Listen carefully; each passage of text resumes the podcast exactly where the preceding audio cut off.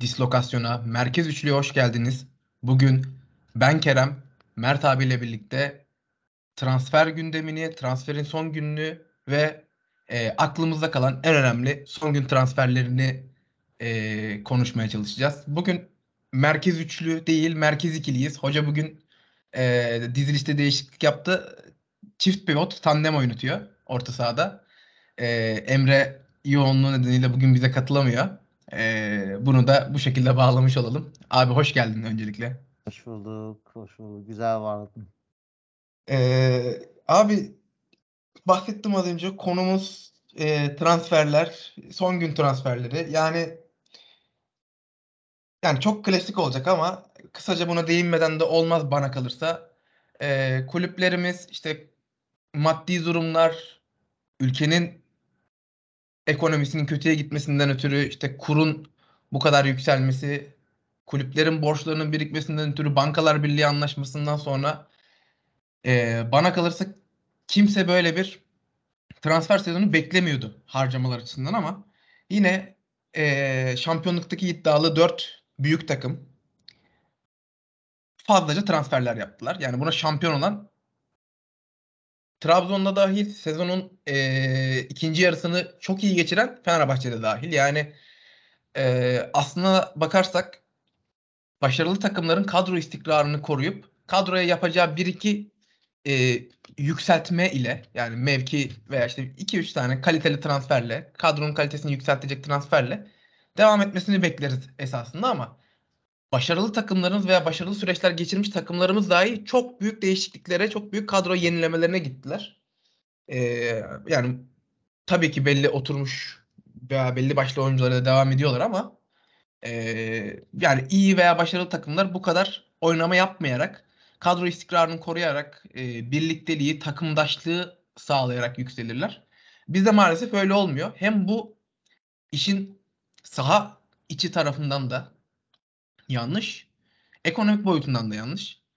Ee, tabii ki klasik şeyler bunlar ama bunlara değinmeden transfer dönemini ve kulüplerin transfer harcamalarını okumak doğru değil diye düşünüyorum. Ee, söze böyle başlayayım. Sen ne dersin abi? Katılıyorum.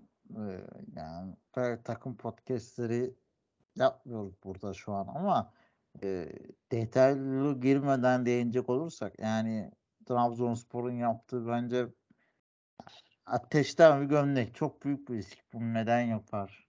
Yani son gün hele Cornelius'u gönderip ki konuyla da ilgisi var. Son zamanlarda Cornelius'u gönderip Max Lopez, Umut Bozok çekmek evet e, kötü transfer değil bu, bu hamleler ama yani böyle oturmuş ve senin sistemin üzerine kurulu bir golcüyü transferin son haftasında göndermek bu riske gerek var mıydı? Yani Bursi geçen sene Beşiktaş Batshuayi ile aldı. Fenerbahçe yine Batshuayi ile aldı. Abi yani evet. Gerçekten inanılmaz bir durum. Yani, o, bilmiyorum. Bazı transferler son gün yapılabilir. Hani dersin ki fırsat transferi olsun. Tamam. Rotasyon için bir hamle yapacaksındır. Tamam. Veya çok önemli bir oyuncu sakatlanmıştır. Yerini dolduracak bir oyuncu gerekir son günlerde. Tamam.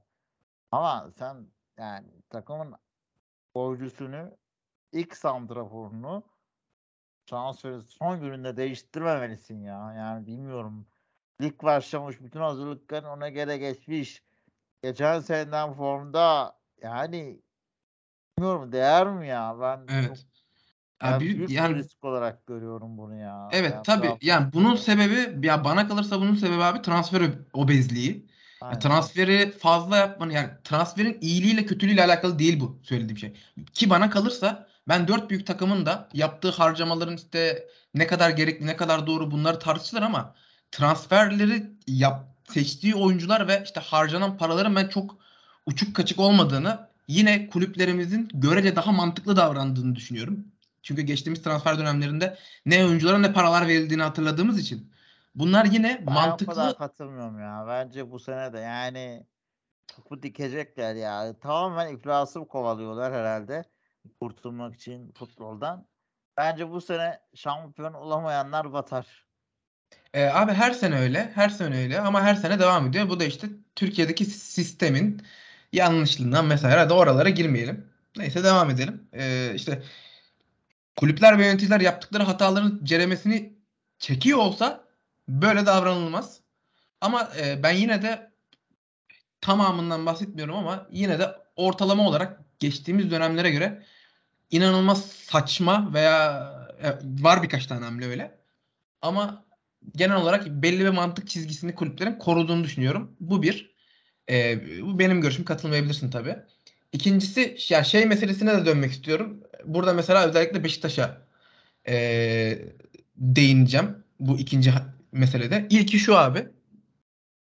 Transfer obezliği var ve yani gerçekten kadro istikrarını yakalayıp birlikte uyum sağlamış oyuncularla birlikte oynamak yerine sen o yeni kadroyu kurmak e, kurup onun uyum sağlamasını beklemek işte sezona girme kısımlarında da zaten, zaten bu kadar transfer yapınca sıkıntı yaşıyorsun. Birbirine alışmak, bir takım olmak. E, Avrupa'da senin çok çok daha az paraya kurulan takım olabilmiş, aynı kadronun çoğunun koruyan, kadroyu yükseltmeye ufak tefek hamlelerle çalışan takımlar çok daha hazır bir şekilde sezonun başında seni beklemediğin mağlubiyetler e, yaşamanı sağlıyor. Bunun sebebi de az önce söylediğimiz şey. Ve hani şunu da örnek vereyim. E, bana kalırsa yani transferin son gününde bu kadar çok transferin yapıldığı hiçbir e, ülke yoktur. Veya transferin son haftasında. Bu kadar arka arkaya arka arkaya. Özellikle büyüklerimizi burada şey yapmak istiyorum.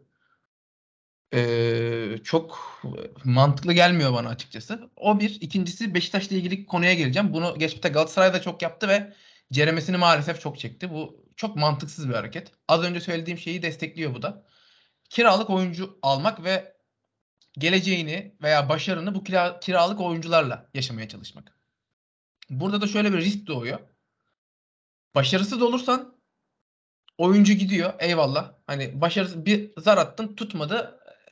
Sıkıntısını çekmeyeceksin demektir ama başarılı olursan ki yani bu hamleleri başarılı olmak için yapıyorsun.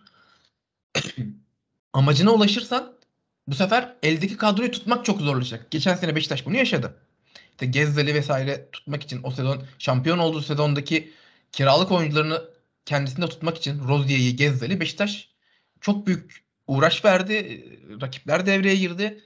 Ee, bir önceki sezon eğer uzun vadeli o anlaşmalar yapılsaydı verilecek ücretlerden, bonservislerden çok daha fazlasını vermek zorunda kalıyorsun kadrona katmak istediğinde. E şimdi sen oyuncu oynatıyorsun, yararlanıyorsun. Satın aldığın kulübe para daha fazla para kazandırmış oluyorsun. E şimdi alamayacak olursan yine o kulübe oyuncuyu yetiştirmiş formda bir şekilde gönderiyorsun. E, senin için hayati olan çünkü hani yüksek profil oyuncu alıyorsun. Bu sene işte Vegors'ta Dele Alli'yi aldın mesela kiralık şekilde. Geçtiğimiz sene Batshuayi Pjanic almıştın. Ondan önceki sene Gezdar Rozi'yi almıştın. Ya bunlar direkt 11'e yazacağın kalitede ve büyüklükte oyuncular. Ee, önümüzdeki sezon Beşiktaş başarılı olsa dahi bu oyuncuları nasıl tutacak? Bu oyuncular gittikten sonra yerlerini nasıl dolduracak? E bu her zaman bir tehlike. Galatasaray bunu yaşadı. Çok fazla oyuncu kiralayarak yaptığı hamlelerini başarısız oldu. Beşiktaş da geçen sene başarısız oldu. Bu sene daha iyi bir oyun var, daha iyi bir hoca var, daha oturmuş bir sistem var vesaire ama e işte rakiplerin de harcamaları belli. Rakiplerin de belli bir kalitesi var. Bence bu sezon e, her şeye rağmen çok çekişmeli bir sezon geçecek. Ben e, Başakşehir'i de dahil ediyorum buna. İlk günden beri söylüyorum ben Başakşehir'in e, dört büyükten bir tanesini hatta belki iki tanesini altında bırakarak sıralamada yer edineceğini düşünüyorum. E, yani bu Başakşehir'in de iyi hamleleri var. E, bu beş takım arasında dediğin gibi illaki bir başarısızlık söz konusu olacak. E, yani keyifli de bir sezon bekliyor bizi bir yandan. Ama öteki yandan e, bu kiralıklara çok fazla yönelilen e, sistemin uzun vadede zararlı olduğunu düşünüyorum. Her sene aynı transferleri, benzer transferleri tekrar tekrar yapman gerektiğini gerektirdiğini düşünüyorum. Yani evet dediklerinde haklısın. Ama ülkemizin de ülke futbolunun da bazı gerçekleri var. Mario Gomez gibi bir oyuncu, Dembaba gibi bir oyuncu ve Kos gibi bir oyuncu bonservisiyle buraya gelmez. Doğru ama işte Vegors'u mu alman lazım o zaman mesela? Kaliteye kaliteye yatırımı ancak bu sayede yapabiliyorsun. Sana bu konuda katılıyorum. Galatasaray'da mesela Icardi kalitesini e, Bonservisiyle alamıyorsun veya o maaşını karşılayamıyorsun zaten. Ama o, o kaliteye sahip olmak mı senin amacın? Kısa vadeli başarı için. Yoksa daha mantıklı transfer yapmak mı? Bence diye soruyorum daha mesela. mantıklı transferler yapmak için de bu kaliteye bir an önce ulaşman gerekiyor. Niye? Evet ona katılıyorum. Atıyorum gençleri mi yetiştireceksin? Takımda belli kalitede oyuncu olması lazım. Ki o oyuncuları örnek alsınlar. O oyuncudan bir şeyler öğrensinler. Antrenmanlarda. E, tabii o ya, o oyuncular taşıyıcı kolon olsun çünkü kadro mühendisliği böyledir. E, tecrübeli, lider karakterli oyuncuların varlığı sayesinde o genç oyuncular e, saha içerisinde hem kendini geliştirebilir, hem oyunu geliştirebilir, hem de sorumluluk alabilir. Yani o kaliteli, tecrübeli oyuncular geçen sene Galatasaray'da sorumluluk alması beklenen kaliteli, e, tecrübeli oyuncular vardı. İşte Babel, Feguli, Arda gibi. E, şimdi bunlar o katkıyı veremeyince senin genç oyuncuların üstüne işte Berkan Çıkaldağ ve mevkisinde yeni olduğu için Taylan üzerine binen yükü psikolojik olarak Morusan. kaldıramıyor. Morusan aynen öyle. Halil Dervişoğlu, Mustafa Muhammed. Bir sürü gençle çıktın sen bu yola. E bunu kaldırabilen bir tek Kerem vardı. E Kerem'in de bu sezonki hali, hali ortada. Her ne kadar bu hafta şey yapmış olsa da. E şimdi bu oyuncuları e, o tecrübesi konu tecrübesiyle katkı sağlayacak o liderlerin varlığı takımda olması o oyuncuların gelişmesini sağlıyor. Sen hadi bakalım yani bugün Altın Ordu bile bunu yapmıyor bu arada. Yani hadi biz orada o- zaten bence büyük bir balon şu anda. Abi Altın Ordu'nun hani son maç çıktığı 11'e bakarsan bir tane var 20'li yaşlarda oyuncu. 23-24 yaş Az oyuncu, altı oyuncu yok. Sadece bu sezon değil ki yani. Evet yani bu sezon artık iyice arşa çıktığı için onu söylüyorum. Neyse onu bir kenara koyalım. O konuda yani katılıyorum sana. Mesela Galatasaray da benzer hamleler yaptı. İşte geçtiğimiz sezon söylediğimiz e, sıkıntıyı yaşadığı için Galatasaray saha içerisinde o liderliği yapacak, karakteri koyacak, işte takım arkadaşlarını e, belli bir seviyeye çekecek vesaire. Gelişme, gelişim ortamını sağlayabilmek için senin söylediğin bu oyunculara ihtiyaç var. Galatasaray da bu şekilde hamleler yaptı ve Ben de Galatasaray aşırıya kaçtı ama.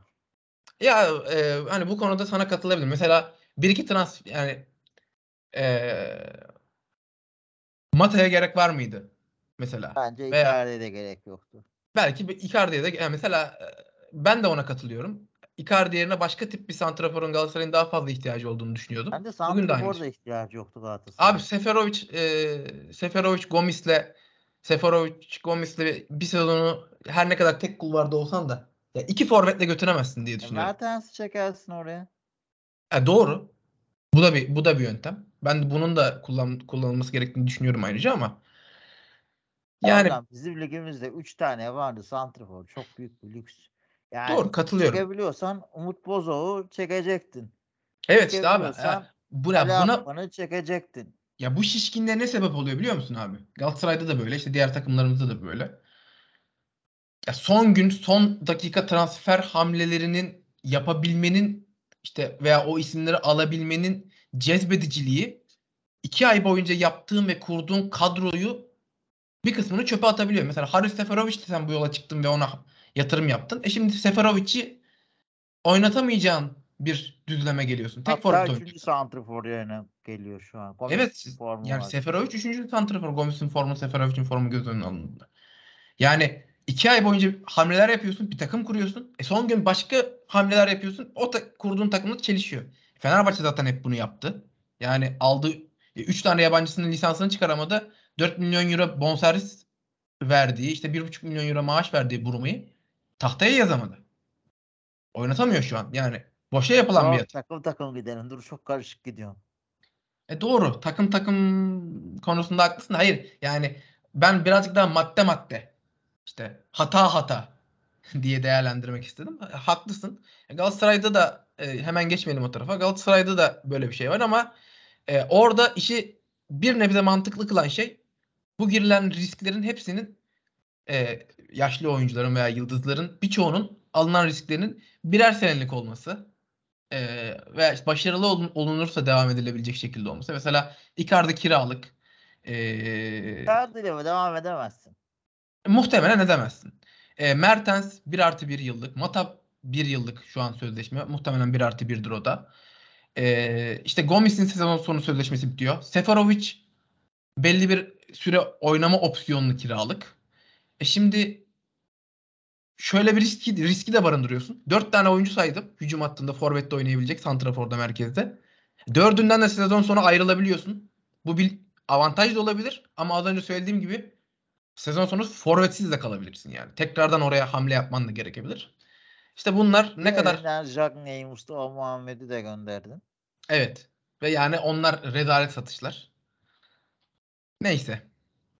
İstersen Fenerbahçe'ye geçelim abi. Birazcık e, fazla Ya konuşmuş oldum. Galatasaray hani e, şunu eklemek istiyorum Hı hı. kısa. Tabii abi. Son gün bir sürü transfer yapacağınıza bence bir sol bek alsanız çok daha mantıklı olurdu. Ee, yani Icardi ve Mata alacağına iyi bir sol bek al abi. Yani bilmiyorum. Ee, bence bu kadar göremezlikten de gelemezler. Takımda sol bek ihtiyacının Galatasaray'ın. Yani Abi e, benim yani tara- Beşiktaşlı olarak gördüğüm şeyi ya gerçekten görülmüyor mu gerçek yani? görülüyor abi. Görülüyor. Bir tane işte o da e, Meksika'dan bir sol beke 22-23 yaşlarında gelecek vadeden bir sol bekle Galatasaray ilgilendi yine bu transferin son günlerinde. E, olmadı. Şartlar is- istendiği gibi olmadı. E, bu sezonun ilk yarısını belki hani devre arasında takviye yapılabilir oraya. Bu sezonun ilk yarısını Patrick Van Aanholt, Kazımcan ve işte orta sahadan devrilecek devşirilecek Berkan'la geçirilebilir. Emre yok mu? Abi Emre Taşdemir'i hani e, bazı hücumsal meziyetlerinden ötürü oynaması gerektiğini veya rotasyona durması gerektiğini düşünen taraftarlar var ama ben onlardan biri değilim. Yani ben ne olursa olsun her zaman Ömer Bayram'ı Emre Taşdemir'e tercih etmiş bir tercih edecek bir insanım. Tamam Benim Bayram'ı tercih ederse de Berkan'ı da tercih etme be. abi Berkan'ı niye tercih edebilirsin? E, işte çalışkanlığı, pozisyon bilgisi ve işte işte solaklığıyla Oğlum böyle Ve- diye de çocuğun kariyerini batırdınız. Orta sahada Abi- yalnız kaldı bir sürü hata yaptı. Çalışkan. ha, haklısın, haklısın. Milli takımda da sol bekte oynattılar neler Evet ya oynatılabilir abi devşirilebilir yani niye 23-24 yaşında bir oyuncuyu e, mesela Ferdi Kadıoğlu orta saha sol bek sağ bek oynayabiliyorken işte ne bileyim e, Dorukan orta saha stoper sağ bek oynayabiliyorken niye Berkan repertuarına defans orta saha orta saha ve sol beki de katmasın mesela Ama katılabilir. Dorukhan ve Ferdi'nin bu meziyetleri zaten repertuarında vardı. Ya işte ama katabilirsin abi şu an yani ne olursa olsun yani. Berkan'ın- daha küçük yaşlarda bir hı. bu şeyleri katmış yani kendileri. Dorukhan Beşiktaş'a geldiğinde de sağ bek oynayabiliyordu. Hocam Evet, herkes bir e- Atiba Hutchinson değil. Şimdi kimse değil abi bir Atiba Hutchinson. Neyse. yani ben Berkan'a haksızlık olduğunu düşünüyorum. Taylan'a da haksızlık. Taylan'a da 6 numara Ben oynattı. mesela bunu Berkan'ın e, orta sahadaki oyuncuları göz önünde bulundurduğunda Ber- Berkan'ın en fazla dakika alabileceği, en fazla 11'de olabileceği opsiyon olarak görüyorum. Onun için Berkan açısından avantaj olarak da değerlendirebiliriz bir yandan. Transferlere e, dönecek olursam Galatasaray'ı kapatmadan önce e, yani Genç oyunculara değinmek ister misin abi? Genç bazı bir iki hamlede yaptı Galatasaray veya ona işte değineceğim. Torreira gibi Kadroya mesela. abilik yapması açısından beni deneyimli oyuncu olarak ben Oliveira, e, Torreira kariyerleri açısından Mertens transferlerini bence yeterliydi. Bence Mata ve Icardi lükstü. Mata'nın özellikle ne oynayacağı belli değil ki. Yani Mertens formda bir Mertens. Mertens yaşı var ama ya Napoli tarihine geçmiş. Geçen sene oynayan bir Mertens. Mertens'i niye aldı demem ben Galatasaray için. Doğru da bir transferdir. Icardi oynamıyor mu yani takımında? gerek yok Galatasaray'da kaç tane santrfor varken Mata ne oynayacağı belli değil. E senin yabancı sınırın var Galatasaray'da. Yani Galatasaray yabancı sınırı yokmuş gibi transfer yapıyor. E, hadi bir tane stoperi yerli yaptın tamam. Abi diğer iki oyuncu kim mesela kanatlarda Mertens birinde oynarsa veya Mertens'i 10 numarada oynatsan kanatlarda e, Mata var, Rashica var. Hangisi oynayacak? Ya bir de abi ya bana kalırsa e, Avrupa'nın Avrupa olsaydı mesela yine bir nebze mantıklı Tabii, görülebilirdi bu alternatif kadro. yabancıları. Evet ama işte Avrupa olmayınca dediğin gibi biraz fazla şişik ve dakikaları paylaştıramayacağın gibi gözüken bir kadro ortaya çıkıyor. Kerem Ee, desen küser. Kerem böyle bir oyuncu. Yani evet. bence gereksiz bir e, hamleler vardı. Rashica e, ya iyi oyuncu diyorlar. Ben izlemedim. Yani şimdi yalan söylerim çok fazla Rashica'yı. Ama e, Yusuf Demir'i ne, ne demek istersin? Birazcık hani en çok taraftarı heyecanlandıran Yusuf Demir'in gibi bir oyuncunun Barcelona'nın geçen sene yatırım yaptığı bir oyuncunun Avrupa'nın en mm, önemli wonderkidlerinden biri olarak yıllardır bilinen bir oyuncunun e, tapusuyla birlikte alınabiliyor olması. Yani bu pek pek çok kişi, kişiyi şaşırttı ve altında bir bit yeniği de arandı. Hani yani demek ki Yusuf Yusuf Demir bu o kalitede değil miymiş biz alabiliyorsak veya Türkiye'ye gelebiliyorsa diye ama sahaya çıktığında gösterdiği 15-20 dakikada aslında e, bu şüpheleri birazcık yersiz olduğunu da gösterdi sanki. Sen ne düşünüyorsun? Barcelona'daki kriz ortada yani. Barcelona'da maddi bir manevi kriz var. Evet Yusuf ve yani sürekli kullanamayacaklarsa gelen teklife yollarlar. Çünkü kontenjan açmaları gerekiyor. Maaş yükünü hafifletmeleri gerekiyordu ki transferden esas çıkartamıyorlardı. Dolayısıyla Evet. teklifleri açıklar. Yusuf e, yani bir de e, yani genç oyuncu sürekli oynayabilmesi lazım. Barcelona sürekli oynatılmayacak bir oyuncu. E, maaş riski var dediğim gibi transferler yaşamıyor. Teklif var. Abi sat. Bu modelde şu an Barcelona. Onun için çok normal görüyorum. Ee, ama yani bu eğer şu Yusuf konusunda şuna katılmıyorum. Eğer gerçekten adamın yerli statüsünde oynayacağını düşünerek transfer edildiyse büyük rezillik. He, öyle düşünmeyip e, geldikten sonra baskı oynasın diye baskı oluşturulmak için bu açıklamalar yapılıyorsa o da ayıp. Ee, ben ilkinin olduğunu düşünüyorum abi. Yani Türk futbolunda rezillik. evet. Türk futbolunda bu, bu beni bu beni şaşırtmaz. Ee, istersen yavaş yavaş işte transferin son günü falan demişken e, ufak bir Tayyip Talha atalım araya. Yani Atalım. sen Beşiktaşlısın. Beşiktaş aldı. Bilmiyorum Tayyip Talha ile ilgili senin yorumlarını işte iz- izlemelerini ki ben geçen sene e, askerde de olduğum için Süper Lig'de de Tayyip Talha'nın gelişimini çok fazla takip edemedim. E, o konuda da benden daha yetkin bir ağız olduğu için sözü orada sana bırakmak istiyorum ama e, yani Abdülkerim transferinin Galatasaray için e, kıymetiyle birlikte bence e, Fenerbahçe ve Beşiktaş da tabii ki o transferde uğraştığı için Fenerbahçe ve Beşiktaş için de ne kadar önemli bir transfer olduğunu bence Tayyip Talha için yapılan transfer savaşı tekrar ortaya koydu. Ee, yani hata yaptığı için vesaire oh iyi ki almamışız falan filan gibi sosyal medyada bu tarz tavırları gördük. Ee, bunlar tabii basit taraftar şeyleri ama ee, yani Abdülkerim'in önemi bence Tayyip Talha'nın bu transfer sürecinin ne kadar çetin geçtiğini göz önüne alırsak iki takım için de büyük bir kayıp olmuş gibi gözüküyor. Ben Ben- suyu, suyun bu tarafından konuşarak söylüyorum. Sen suyun o tarafından ne söylersin? Bence bu tam tersi ta- takımların çok büyük plansızca hareket ettiklerini gösteriyor. Neden? Şimdi hocam evet Abdülkerim iyi bir oyuncu. Transfer edilmeli. Kesin. Beşiktaş açısından bakınca Mart'ta, Nisan'da Abdülkerim'le anlaşıldığı haberleri zaten düştü. Evet Beşiktaş için kaptırması bir transfer başarısızlığı ama Beşiktaş Abdülkerim'i Temmuz'da kaybetti. Temmuz'un başı. Doğru mu? Hatırlamıyorum Evet evet. de. Evet. Şimdi Abdülkerim o tarihte kaybedip senin bir wave planın yoksa stoperde veya işte Mert Çetin Lecce'ye gidebiliyorsa takımından sen Mert Çetin'i Beşiktaş'a getire, getirmiyorsan, onu düşünmüyorsan veya işte Koray Günter hamlesini daha önce vaktiyle yapmıyorsan daha yeni başka Veya- veya Kaan Ayhan'ı. bunu iki ay örteleyip transferin son gününe hala Kaan Ayhan, Koray Günter deneyim, Deneyer deneyim bunlar olmayınca başka bir oyuncu oynayayım diyorsan çok büyük plansızlık. Fenerbahçe için de. Fenerbahçe'den niye girdi o transfer onu da anlamadım. Ya Fenerbahçe yerli oyuncusu var. Fenerbahçe Abdül e, şöyle Fenerbahçe stopere yerli koymak istiyor. Çünkü şu an hani üçlüye falan da dönmüş durumda. E, hani Lemos'un falan oynadığı bir düzen yerine oraya bir yerli stoper atarsan senin e, işte kalecin yerli, bir tane stoperin yerli, bir de Ferdi'yi koyduğun zaman yabancı işini çözüyorsun. Şimdi mecburen orta sahaya bir tane İrfan Can, Mert Hakan birini yazmak zorundasın. Veya Emre Mor. Tamam. Her Bir- türlü yerli koyuyorsun işte. E, koyabilirsin ama muhtemelen e, Fenerbahçe şöyle düşünüyordu. Biz işte Hocam Arda nasıl oynayacak yoksa? Ya neyse Arda konusu büyük bir fecaat da.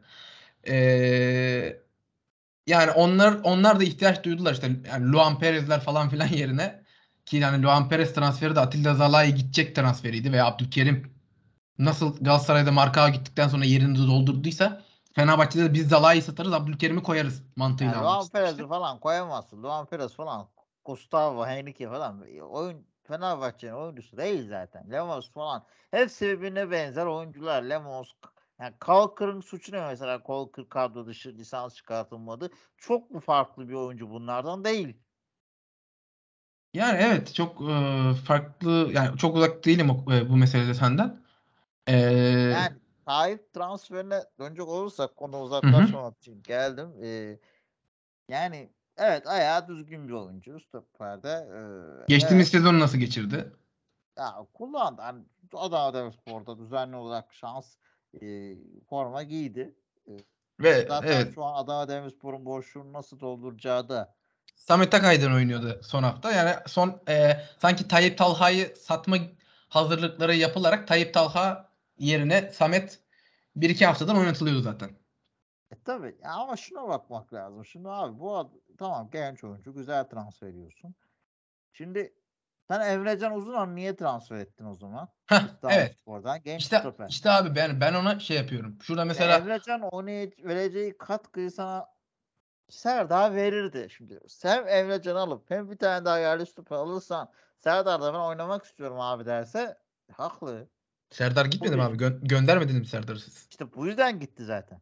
Ama iyi de gitti vallahi bak. İyi de gitti. Fena da Yo, iyi gitmedi yani. gitti, Haklı da yani gitmesi de iyi oldu onu demiyorum. Yani Onun için de iyi oldu. iyi bir paraya da gitti. Evet evet plansızlıkla ilgili söylediğine katılıyorum. Ya, ya Yani altyapıda Emre'ye Son Ya- gün Tayyip Taha'yı çekecek. Tayyip Taha'yı son gün çekmene gerek yok. Niye son gün çektin ki o zaman? Niye biz 3 ay boyunca burnumuzun dibindeki yerüstü böyle almak için bekledik? Aynen öyle. Veya işte e, yani Emre'ye ve Tayyip Talha'ya verdiğin parayı toplayıp Abdülkerim'de birazcık artışa gidip sen alamaz mıydın? Veya daha e, çünkü en çok senin ihtiyacın vardı aslında.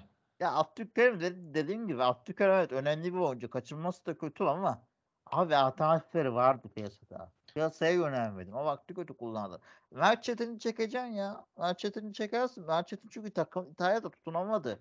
İtalya'da beğenilmiyor. Yani bence bir Mert e, Koray Günter gibi değil. Makul bir fiyata Çetin'i çekebilirsin. Ben de çok da beğendiğim bir oyuncu yani. Abi benim çok beğendiğim veya işte muhtemelen hocanın da ilk düşündüğü oyunculardan biri olmaması bence Mert Çetin'i transfer yaptırmadı. Çünkü ya bana kalırsa abi Mert Çetin eee Mert Çetin'in seviyesi Türkiye'deki teknik direktörler tarafından benim için de böyle.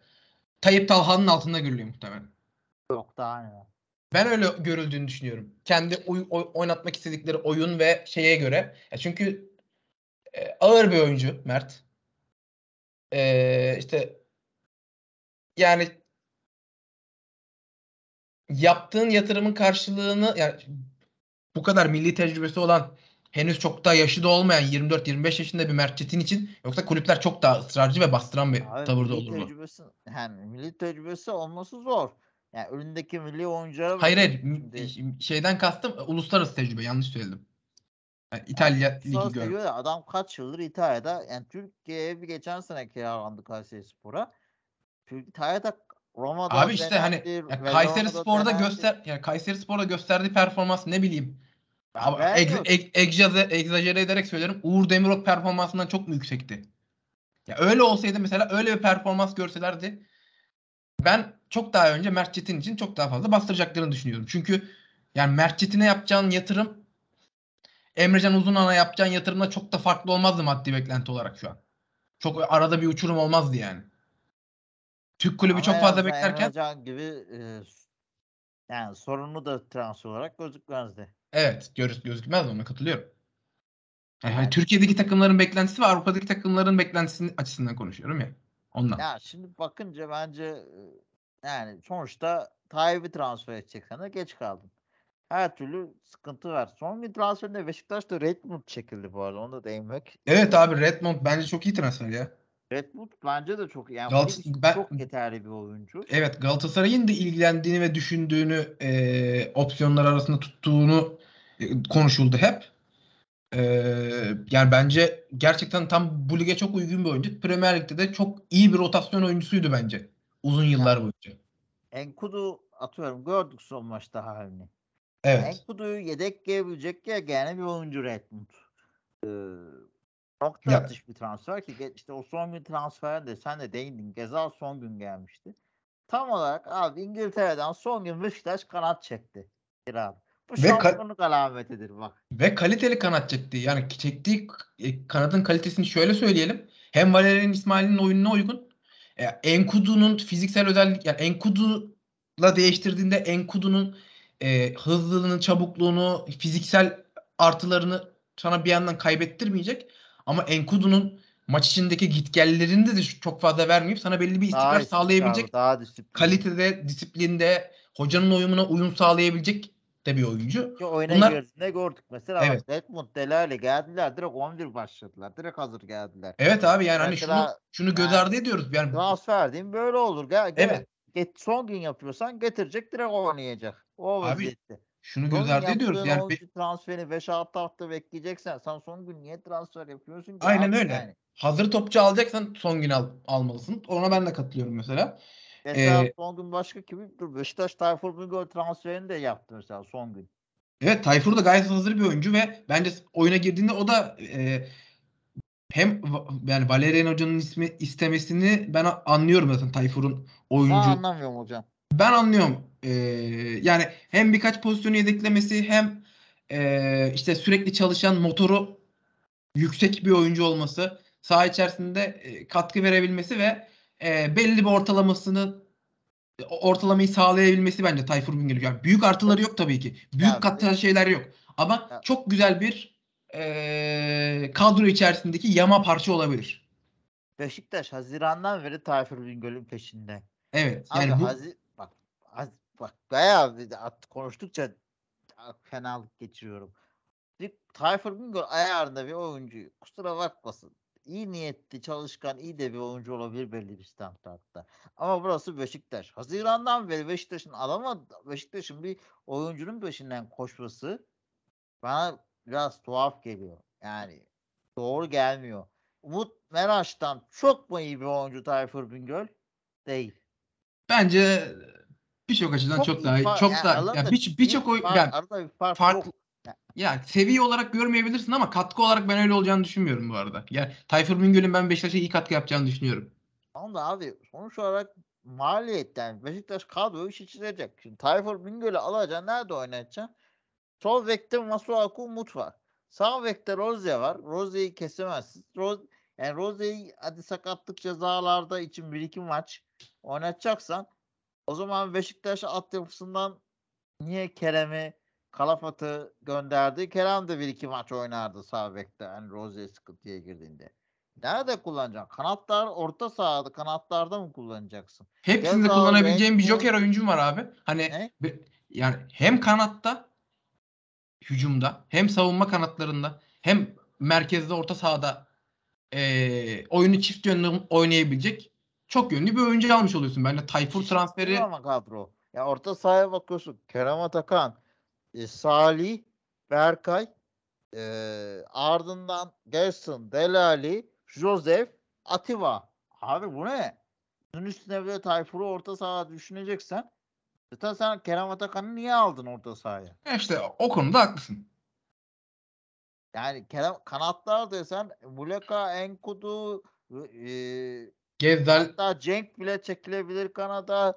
Gezal var orada. Redmond geldi. Abi kanatta da kullanamazsın yani. Sana gelmez sıra kanatla. işte Falan yer, yerli ben, bu oynayamayacağım bu ben. yerli sınırı hamlesi hocam. Yerli Ben- sınırı hamlesi yani. Yerli oynatma zorunluluğun olduğunda, eksiğin olduğunda her tarafa yama yapabileceğin bir parça e, yani hiçbir zaman şey demezsin. Of ya bugün de Tayfur nasıl oynayacak?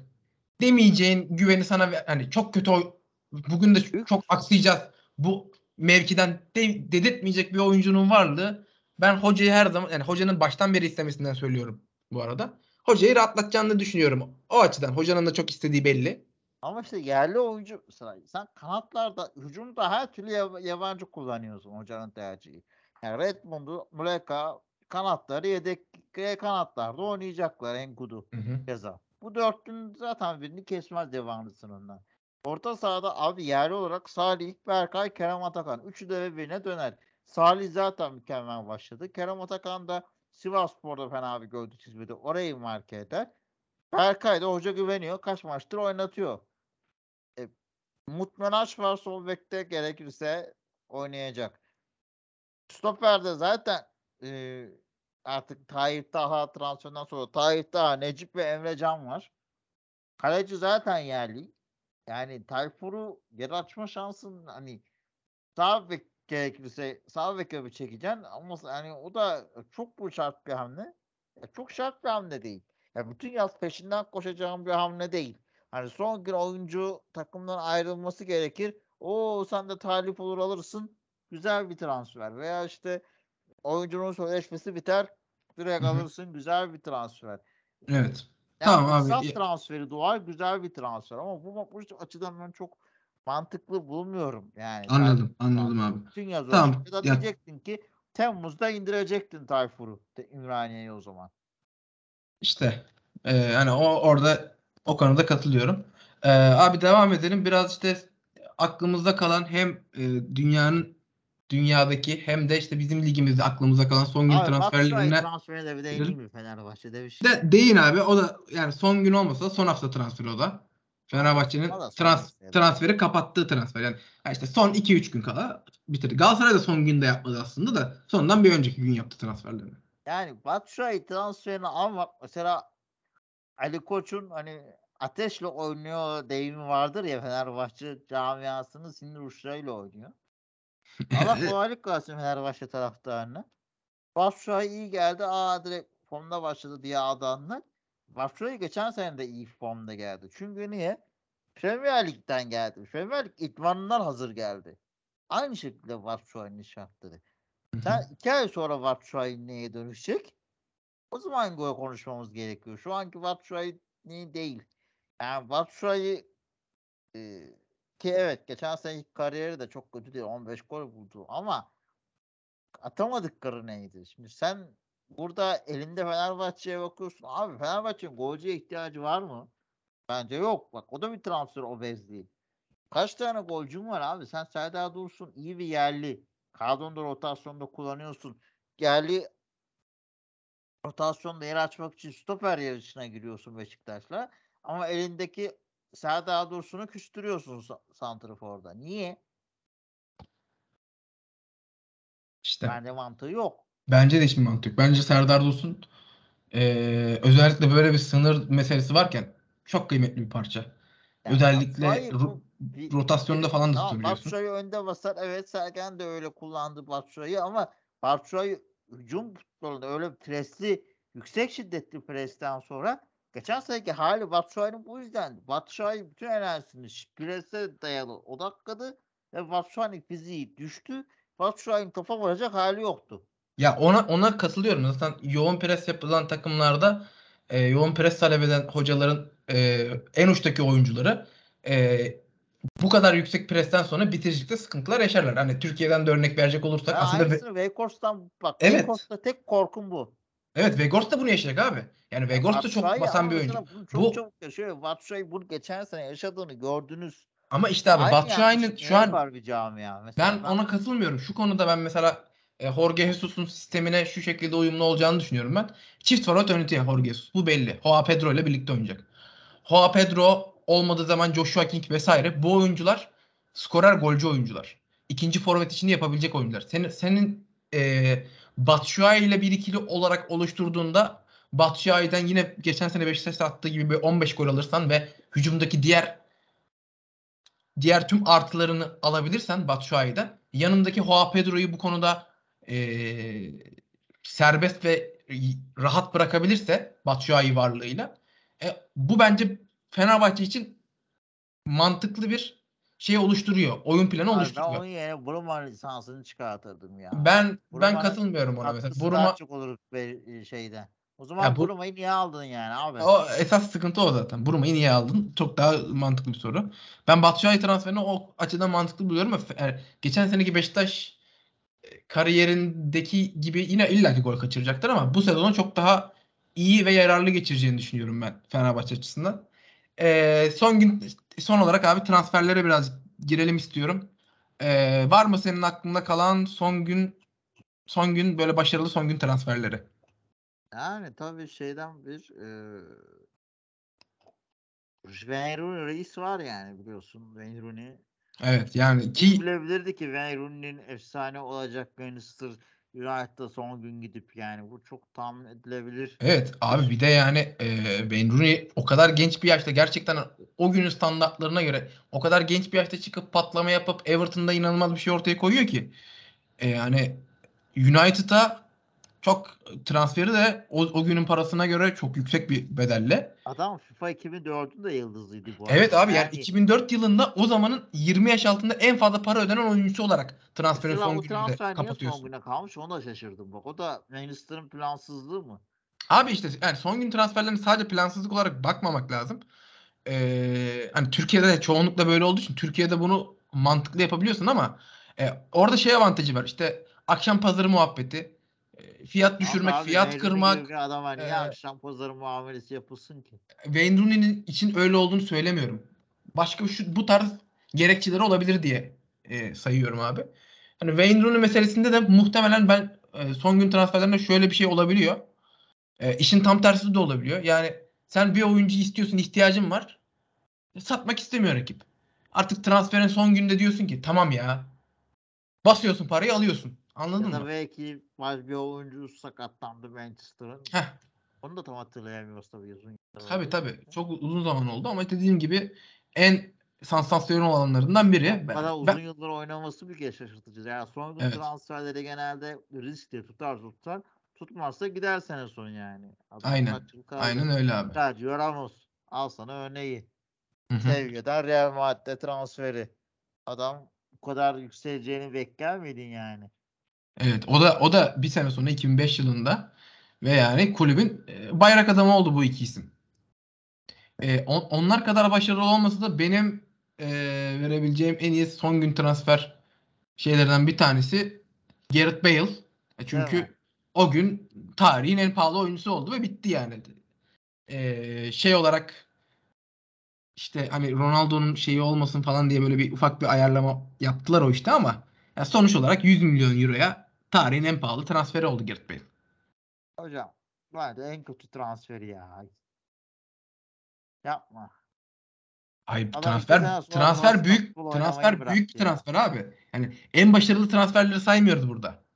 Transfer büyük bir transfer. Transfer ses getiren ve önemli bir transfer. Ha, ona evet de yani. Ki Bu- bence Ya bence Beşiktaş'ın geçen seneki Pjanic transferi gibi. aa hiç katılmıyorum abi. Burada Gareth Bale'a büyük bir haksızlık var bana kalırsa. Çünkü eee Gareth Bale Şampiyonlar Ligi finalinde gol attı. Yani Röveşat'a gol atarak Şampiyonlar Ligi finalinde kaz Hocam ona Pay sağlamış da mesela ve- Pjanic işte takım iyi oynadı da mı kötü oynadı geçen sene. Takım saldığı için saldı Pjanic. Yo ben Yani öyle mesela Pjanic belki de Pjanic de aynı katkıyı verecek. Abi sen 7 sene 8 sene oynayıp işte 4 tane Şampiyonlar Ligi kazanmış. E, 4 tane 5 tane Şampiyonlar Ligi kazanmış. İşte e, iyi kötü çok fazla yani ilk 3-4 sezonunda belli bir istikrarla gol katkısı vermiş bir oyuncunun e, kıyaslandığı Neymar kadar olamasa da mesela yine de ona yakın bir performans sergilemiş. Real Madrid'in ben onu hiç sevmiyorum de böyle bakıyorum. O da olabilir. Muhtemelen yani o- ısınamadı. muhtemelen Biraz ha- ön yargıya da bakıyor olabilir. Biraz ön yargı hissettim yani ben. boy adam spor değiştirdi ya. Yani o kadar bir ilgisizlik ya. Ya olabilir ama işte bu kariyerinin daha son dönemlerinde Real Madrid'e geldiği ilk 3 sezon 4 sezon belli bir şeyi var. Ne olursa olsun e, bunu göz ardı etmemek gerekiyor. Bence Bale e, kariyerini tabii ki e, potansiyelini tamamlamış bir oyuncu olarak değil ama başarısız bir oyuncu olarak da veya silik bir oyuncu olarak da bitirmeyecek. bitirmeyecek. E, sen devam et abi istersen bir son gün transferi daha aklında varsa. Abi Kalele aslında yani Real Madrid'in o eski Los ilk Los Galacticos'un örneklerinden birini Chelsea'ye gidişi yani o da ilginç. Ya Makalele de çok iyi oyuncuydu. Evet. Uzun yıllar o da Tabii abi Kante'den önceki Kante'ydi işte adam. aynen öyle yani o Balak'tan önceki jenerasyonda. Hı hı. Zaten aynı gün 3 yıl sonra aynı eşlik oldu almışlar baktığında. Yani adamlar so- İngiltere'de bu arada çok yapılıyormuş. Yani farkındaysa İngilizlerden örnek verdik. Evet. Ee, ya benim vereceğim bir diğer örnek yine Premier Lig takımı olan e, Liverpool'un yaptığı son gün transfer dönemi. Luis Suarez. Ben büyük bir Suarez hayranıyım abi. Hani bunu her, her yerde söylemem ama bana kalırsa geç, yani geçen sezon Benzema öyle bir performans ortaya koydu ki şu an bu iddiam e, birazcık boşa düşmüş oldu ama geçen seneye kadar ben buna e, açık yüreklilikle inanarak söylüyorum. E, düşüncem tamamen bu. Suarez 21. 21. yüzyılın en iyi forveti. olduğunu düşünüyordum. Kariyer olarak. Verdiği katkı olarak en iyi forvet olduğunu düşünüyordum. Ee, hani buna işte Ronaldo'nun kariyerinin birazcık düşüşe gelen e, Ronaldo Nazario, Brezilyalı Ronaldo'dan bahsediyorum. Denk gelişi o, olduğu için böyle söylüyorum. İşte ben Lewandowski'nin de Suarez seviyesinde bir oyuncu kariyer olarak veya işte yetenek olarak Suarez kadar iyi bir oyuncu olmadığını düşünüyorum aynı zamanda. Ya Benzema ile Suarez'i tepeye yazıyordum. Suarez'i bire yazıyordum ama bu sezonki geçtiğim sezonki inanılmaz performansı ve bu sene Ballon d'Or alacak olması Benzema'yı 21. yüzyılın en iyi forveti yapacak bana kalırsa. Ee, Suarez de ikinci durumda. Bana kalırsa öyle. Yani ben çok fazla hakkının verilmediğini işte çok e, işte ısırma meseleleriyle kendini e, saygınlığını hep yitirdiğini vesaire düşünsem de yani abi Ronaldo Messi'nin prime döneminde Ronaldo Messi'nin önünden altın ayakkabıyı çekebilmesi bunu Premier Lig'de oynarken yapıyor. Ronaldo Messi La Liga'da oynarken altın ayakkabı çekiyor. Bu bir. İkincisi Ronaldo Messi'nin yine prime'ında aynı ligdeyken Ronaldo Messi'den daha çok gol atıyor. Ama Yani bu sen Suarez diyeceksen ben sana asıl babayı söylerim yani. Ronaldo Nazario abi. işte ben Ronaldo Nazario'nun kariyerinin işte bitiş dönemine denk gelmesi. İşte mesela Milan'daki dönemini sen mesela ne kadar başarı sayıyorsun veya Real Madrid'deki son değil dönemini. Ama mesela son gün sa- transferlerden biri Ronaldo'dur. Evet. de Real Madrid'e transferidir. 2002'de. Los Galacticos'un hani tacıydı o. Kralıydı yani. Evet. İşte bana kalırsa Ronaldo'nun prime dönemleri 2000'den önce olduğu için öyle. Yoksa bence Ronaldo e, Suarez'in üzerine yazılacak bir santrafor kesinlikle. 21. yüzyıl Ronaldo değil. da iyidir ya. O Real Madrid'de oynadığı Ronaldo da iyidir hocam. İyidir, iyidir ama abi Suarez'in kariyer uzunluğu ve başardıkları, attığı gol sayısı vesaire bunları göz önüne alınca e, ben 21. yüzyıl diye bak altını çiziyorum. Yoksa ben Naz- Ronaldo Nazario'yu belki tarihin en yetenekli oyuncusu şeyinde Messi'nin yanına yazarım yani. Benim benim o kadar sevdiğim ve beğendiğim bir oyuncudur ama işte sakatlıkları, e, işte diz sakatlığı, fiziksel olarak kilo alma problemleri, işte kariyerinin iniş çıkışları vesaire hep bunlar 21. yüzyıla denk geldi kariyerinin sakatlıktan sonraki dönemi 21. yüzyıl olduğu için ben bunu bu şekilde söylüyorum. Yoksa tabii ki oraya şeyi yazarım. Ronaldo'yu yazarım. Bence sana katılıyorum. Ama yine de Ronaldo 2000'lere öte damga vurmuştur hocam. Yani 90'lar evet daha çok. Şimdi diyorsun ama bence 2002 o jene- yani 2005'ten sonra 2006'dan sonra düşse de e, o zamanlarında Ronaldo Ronaldo'ydu. E, şey de es geçmeden geçemeyeceğim. Onu da bir değinmek istedim. Avrupa futbolunu sarsan iki oyuncuyu değinmek istedim. Ee, Tevez ve Mascherano hocam yani. evet ya işte e, tam böyle Türkiye tipi son gün transfer hamleleri ve çok büyük transferler gerçekten. yani Ya West Ham'a Corinthians'tan getiriyorsun. Sonra Tevez Premier Lig'in sefiri oluyor. Ben bu arada Tevez'i çok çok çok çok beğenen bir takım. ben de çok beğenirim abi. Ben de Hatta gi- o her oyunda Tevez'i transfer eden biriydim. Hastasıydım. Abi adamın kariyeri ama yani sona doğru çok kötü gitti. Ben çok beğenirdim. Abi Boca, Boca hamlesi doğru değildi ya. Evet. evet. Erkendi, erkendi. Erkendi ve hani tahmin edilenden de çok bence yanlış tercihti. ne abi? City tercihi. Ya ama City ile şampiyon oldu ya mesela. Abi oğlum da işte City sürekli önüne birileri gelecek. Yani City'den şampiyon olduktan sonra bir yere sıç başka bir yere büyüye geçmen Abi gerekiyor. Juventus kariyeri bence çok iyi bir kariyer. Ee, Şampiyonlar Ligi finaline kadar gittikleri. Juventus da ee, beklenilenin üzerinde performans sergiledi yine. Abi çok gerçekten çok tutkulu, çok savaşçı, çok şey bir oyuncu. Yani bana kalırsa tabii ki yetenek seviyesi de var ama ee, bence yetenek seviyesinin yeteneğinin çok üzerinde oynayan tipte hırçın, yırtıcı. En karakterli bir 10 oyuncu. santrifor arasına koyarım izlediğim. Çok Hmm, iddialı bir söz. Ben sanırım koymam. Ben koymam abi. Ama yani az önce mesela 21. yüzyılın forvetlerini saydığımızda bence e, bu listeye bu listede adının alınması gereken oyunculardan biri. İlk 20 kişilik listede vesaire sayılabilir. Carlos Tevez. Abi ben de son vereyim ve bitirelim istiyorum. Galatasaray'ın da son gün transfer olarak indirdiği Mauro Icardi e, Paris Saint Germain'den Inter'e de 2019 yılında bir son gün transfer olarak e, gitti. 50 milyon euroya. Yani Galatasaray bugün e, sadece maaşına 750 bin euro verecek. Çok Öyle, garip bir şey. ona da inanmıyorum da ben yani. E, Abi orada finansal fair play'in arkasından dolanma meselesi var. E, yani Icardi'nin maaşını şöyle Icardi'nin maaşını daha az verebilmek finansal fair play'in etrafından dolanabilmek için Galatasaray değil Paris Saint-Germain yapıyor bunu. E, şöyle oluyor. Icardi'nin normalde sözleşmesi diyelim ki 6750 e, vergili olduğu için şey daha fazla karşılayacak oluyor bunu. Paris Saint-Germain daha fazla ödeyecek oluyor. E, Galatasaray kiralık sözleşmesi yapmış. Şu anki anlaşmada Galatasaray kiralık sözleşmesi yapmış durumda ve bu kiralık sözleşmedeki maaşın büyük bir çoğunluğunu 6 milyon eurosunu Paris Saint-Germain karşılıyor. Böyle olunca Paris Saint-Germain hem finansal fair play'in arkasından dolaşmış oluyor hem de vergisini Fransa'daki vergiye göre değil Türkiye'deki vergiye göre vermiş oluyor. Böyle olunca daha az para vermiş oluyor. Ee, Galatasaray ne kadar para vereceğini açıkladı. Sonrasında Paris Saint-Germain'in ricası üzerine resmi sitesinden de tweet'i sildi. Ne kadar para vereceğini. O yüzden yani bu bir taktik işiydi. Taktiksel bir hamleydi.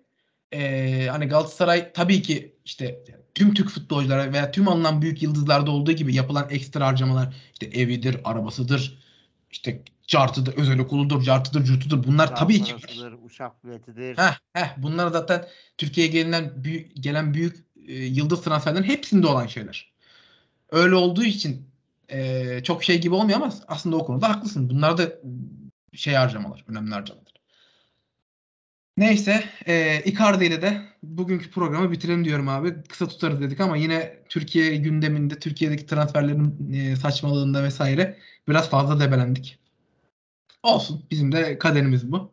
Programları kısa Bilmiyorum abi yani ne yapacaksın? Son günde bu kadar hareketli transfer yapılması normal mi yani? değil. O Az da sen de yapsınlar da az konuşaydık. Aynen sen de haklısın abi. Yine bahanemi buldum bak. Evet. Ee, Oğuz'la da öyleydi abi. Biz sürekli uzun tutmamızın bahanesini bir şekilde buluyoruz. Kendimizi kandırmaya devam ama sınırları da koymalıyız artık yavaş yavaş. Ee, teşekkür ederim abi bugün bana katıldığın için. Ben teşekkür ederim. Ee, keyifli bir sohbet oldu. Umarım dinleyenler de keyif almıştır. Ee, bu haftalık bu kadar. Önümüzdeki programda görüşmek üzere. Hoşçakalın. Hoşçakalın.